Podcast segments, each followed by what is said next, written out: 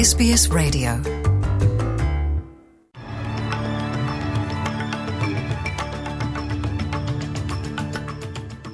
ወደ ዝርዝር ዜናዎቹ ከማለፋችን በፊት ርዕሰ ዜናዎቹን እናስቀድማለን። ዓመታዊው የጋርማ ፌስቲቫል ተጀመረ። ኢትዮጵያ የኬንያ ሁለተኛዋ ኃይል አቅራቢ አገር ልትሆን ነው። የሚሉት ግንባር ቀደም ርዕሰ ዜናዎቻችን ናቸው። ዓመታዊው የጋርማ ፌስቲቫል ተከፍቷል።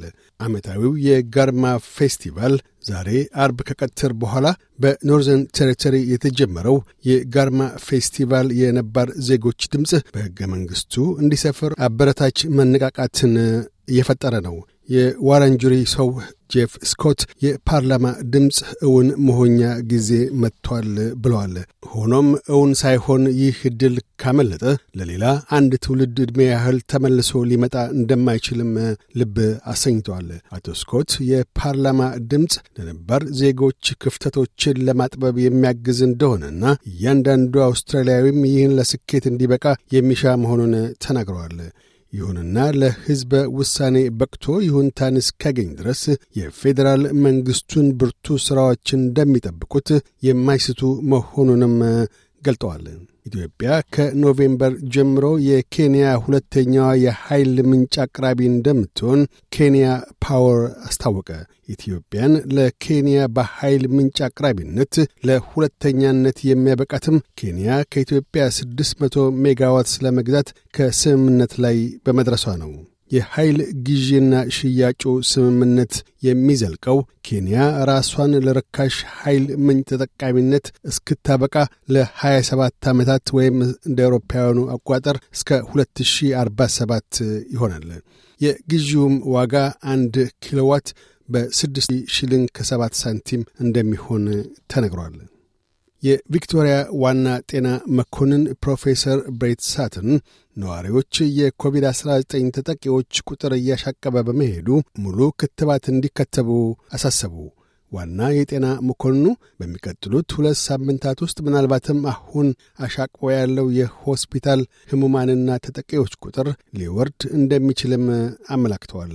ይሁንና ነዋሪዎች ክትባቶችን ከመከተብና የፊት ጭንብሎችን ከማጥለቅ ወደ ኋላ እንዳይሉ አሳስበዋል። ይህ በእንዲህ እንዳለም በመላ አውስትሬልያ ተጨማሪ የግብረ አካል ጉዳተኞች ሙሉ ክትባት እንዲከተቡ የስልክ ጽሑፍ መልእክት ዘመቻ እንደሚጀመርም ተነግሯል። መልእክቱ በቀን ውስጥ ለአርባ ሺህ ያህል የግብረ አካል ጉዳተኞች እንደሚላክ የማኅበራዊ አገልግሎት ሚኒስትር አማንዳ ሪሽወርዝ ገልጠዋል። የኃይል ምንጭ ዋጋ ከፍተኛ ማሻቀብ እንደሚያደርግ ግምት ውስጥ በማስገባት አውስትራሊያውያን የመብራት ክፍያቸው ሊንር እንደሚችል ተነገረ። የአውስትሬልያ የኃይል ገበያ ኦፕሬተር በወርሃ June የጅምላ የኃይል ዋጋ በሜጋዋት 264 ዶላርስ መድረሱን አስታውቋል። ባለፉት ሦስት ወራት የኃይል ዋጋ ጭማሪ ታይቶ በማይታወቅ መልኩ በ203 ፐርሰንት መናሩ ተመልክቷል። አንድ አዲስ ጥናት እንዳመለከተው አውስትራሊያውያን ከ15 ዓመታት በፊት ከሚጠቀሙበት የበለጠ ስኳር ተጠቃሚ መሆናቸውን አመለከተ። ይህም የሆነው በአብዛኛው የምግብና መጠጥ አምራቾች ስኳርን በምርቶቻቸው ውስጥ አብዝተው በመቀላቀላቸው መሆኑ ተገልጧል። በዲከን ዩኒቨርሲቲ ተመራማሪዎች በቀረበው ጥናት መሠረት ከ2000 እስከ 2019 ባሉት ጊዜያት ውስጥ በእስያ ፓስፊክ አካባቢ በእሽግ ምግቦች ውስጥ የሚጨመሩ ስኳሮች መጠን 39 ፐርሰንት ሲደርስ በመጠጦች ውስጥ የሚጨመሩ አርቲፊሻል ማጣፈጫዎች በ47 ፐርሰንት ጨምረዋል። የጥናቱ ዋና መሪ ሼሪ ራስል በምንመገባቸው ምግቦች ጣፋጮች እየተቀላቀሉ ስለሚቀርቡልን ጣፋጭ ምግቦችን ይበልጥ የመመገብ ፍላጎታችን እንዲያድግ አድርጓል። የብሔራዊ ምግብ ደረጃ መዳቢ ድንጋጌዎች የስኳር መጠኖችን እንዲቀንሱ አላስቻሉም ብለዋል። የወሲባዊ ጥቃት ቁጥር መጨመሩ ተገለጠ። የአውስትሬልያ ስታትስቲክስ ቢሮ እንደገለጠው በ2021 የተጠቂዎች ቁጥር 31118 ደርሷል። የወንጀልና ፍትህ ስታትስቲክስ ዋና ኃላፊ ዊልያም ሜንን እንዳመለከቱት የወሲብ ተጠቂዎች ቁጥር ቀደም ሲል ከመቶ ሺህ ሰዎች 83 ተጠቂዎች ተመዝግቦ ከነበረው አሁን ወደ 121 ሰዎች ተጠቂነት ከፍ ብሏል። ከተጠቂዎች ውስጥም 26669 ሴቶች፣ 4350 ወንዶች እንደሆኑና አብዛኛዎቹም ዕድሜያቸው ከ18 ዓመት በታች መሆኑ ተነግሯል። ከእነዚህም ውስጥ አንድ ሦስተኛ ያህሉ ወሲባዊ ጥቃቶች የተፈጸሙት ከቤት ውስጥ አመፅ ጋር በተያያዘ መሆኑም ታውቋል። እርስዎ ወይም ሌላ የሚያውቁት ሰው እርዳታ የሚያሻ ከሆነ በ1800 RESPECT ወይም 1800 737 732 አሊያም ወደ Lifeline 13 11 14 ይደውሉ። የዩናይትድ ስቴትስ ፕሬዚደንትና የቻይና ፕሬዚደንት ሺ ጂፒንግ አምስተኛ የመሪዎች ንግግር አደረጉ። ንግግሩ በሁለቱ መሪዎች መካከል የተካሄደው በስልክ ሲሆን የታይዋንና ዩክሬን ጉዳዮች ከመነጋገሪያ አጀንዳዎቻቸው ውስጥ ተካተዋል። በዩናይትድ ስቴትስ አፈ ጉባኤ ናንሲ ፔሎሲ ታሳቢ የታይዋን ጉብኝት በእሳት መጫወት እንደሚሆን ጠቅሰው የቻይናው ፕሬዚዳንት ሺ ለፕሬዚዳንት ባይደን ልብ ማሰኘታቸውም ተነግሯል። የመሪዎቹን የስልክ ንግግር አስመልክቶ የቻይና የመንግሥት ብዙሃን መገናኛ አቶ ሺ ለአቶ ባይደን ዩናይትድ ስቴትስ ከአንድ ቻይና መርህ እንዳታልፍ ቻይና የታይዋንን ራሷን የቻለ አገር የመሆን እሳቤና የውጭ ጣልቃ ገብነትን እንደምትቃወም በአጽንኦት መግለጣቸውን አስታውቋል። አያይዞም ፕሬዚደንት ሺ በእሳት የሚጫወቱ ቃጥሎ ያገኛቸዋል እኛ ዩናይትድ ስቴትስ ይህን አጥርታ ትመለከታለች የሚል ተስፋ አለን በማለት ለባይደን ማመላከታቸውን አስፍረዋል። ሆኖም በዋይት ሀውስ በኩል አቶ ባይደን ዩናይትድ ስቴትስ የአንድ ቻይና ፖሊሲዋን እንዳልቀየረች ለቻይናው ፕሬዚዳንት ያሳሰቡ መሆኑን በታይዋን ሰርጥ አካባቢ ሰላምና መረጋጋት እንዳይደፈርስ የምትሻ መሆኑንም ግልጽ ማድረጋቸውንና ንግግሩ ከሁለት ሰዓታት በላይ መፍጀቱን ገልጧል።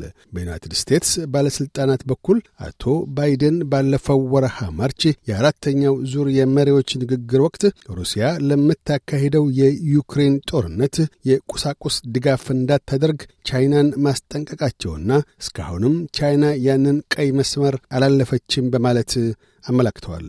የአፈ ጉባኤ ናንሲ ፔሎሲ ቢሮ የታይዋን ጉብኝታቸውን አስመልክቶ እስካሁን ይፋ መግለጫ አልሰጠም። ባለፉት ጊዜያት በዩናይትድ ስቴትስ አፈ ጉባኤ የታይዋን ጉብኝት የተካሄደው በ1977 ኒውት ጊንግሪች አፈ ጉባኤ በነበሩበት ወቅት ነው።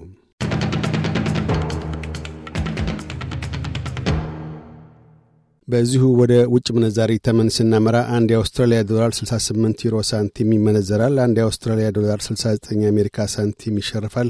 አንድ የአውስትራሊያ ዶላር 36 ኢትዮጵያ ብር ከ45 ሳንቲም ይዘረዝራል። ቀጥለን የነገውን የአውስትሬሊያ ዋና ዋና ከተሞችና የአዲስ አበባን የአየር ጠባይ ትንበያ እናሰማለን። ፐርስ ያካፋል። ዝቅተኛ 9፣ ከፍተኛ 18። አድላይድ ብራ ይሆናል። ዝቅተኛ 8፣ ከፍተኛ 17። ሜልበርን ማለዳ ላይ ውርጫማ ሆኖ በከፊል ፀሐያማ ሆኖ ይውላል። ዝቅተኛ 2፣ ከፍተኛ 14። ሆባርት በከፊል ደመናማ ይሆናል። ዝቅተኛ 2፣ ከፍተኛ 13 ካንብራ ማለዳ ላይ ውርጫማ ሆኖ በከፊል ፀሐያማ ሆኖ ይውላል። ዝቅተኛ መቀነስ አምስት ከፍተኛ 12 ሲድኒ ፀሐያማ ሆኖ ይውላል። ዝቅተኛ 6 ከፍተኛ 16 ብሪስበን ፀሐያማ ሆኖ ይውላል። ዝቅተኛ 10 ከፍተኛ 25 ዳርዊን ፀሐያማ ሆኖ ይውላል። ዝቅተኛ 18 ከፍተኛ 31 አዲስ አበባ ከባድ ዝናብ ይጥላል። ዝቅተኛ 13 ከፍተኛ 18 ዜናውን ከማጠቃላችን በፊት ርዕሰ ዜናዎቹን ደግመን እናሰማለን። ዓመታዊው የጋርማ ፌስቲቫል ተጀመረ። ኢትዮጵያ የኬንያ ሁለተኛዋ ኃይል አቅራቢ አገር ልትሆን ነው። የሚሉት ግንባር ቀደም ርዕሰ ዜናዎቻችን ነበሩ። እያደመጡ የነበረው የ SBS አማርኛ ፕሮግራምን ነበር። የፕሮግራሙን ቀጥታ ስርጭት ሰኞና አርብ ምሽቶች ያድምጡ።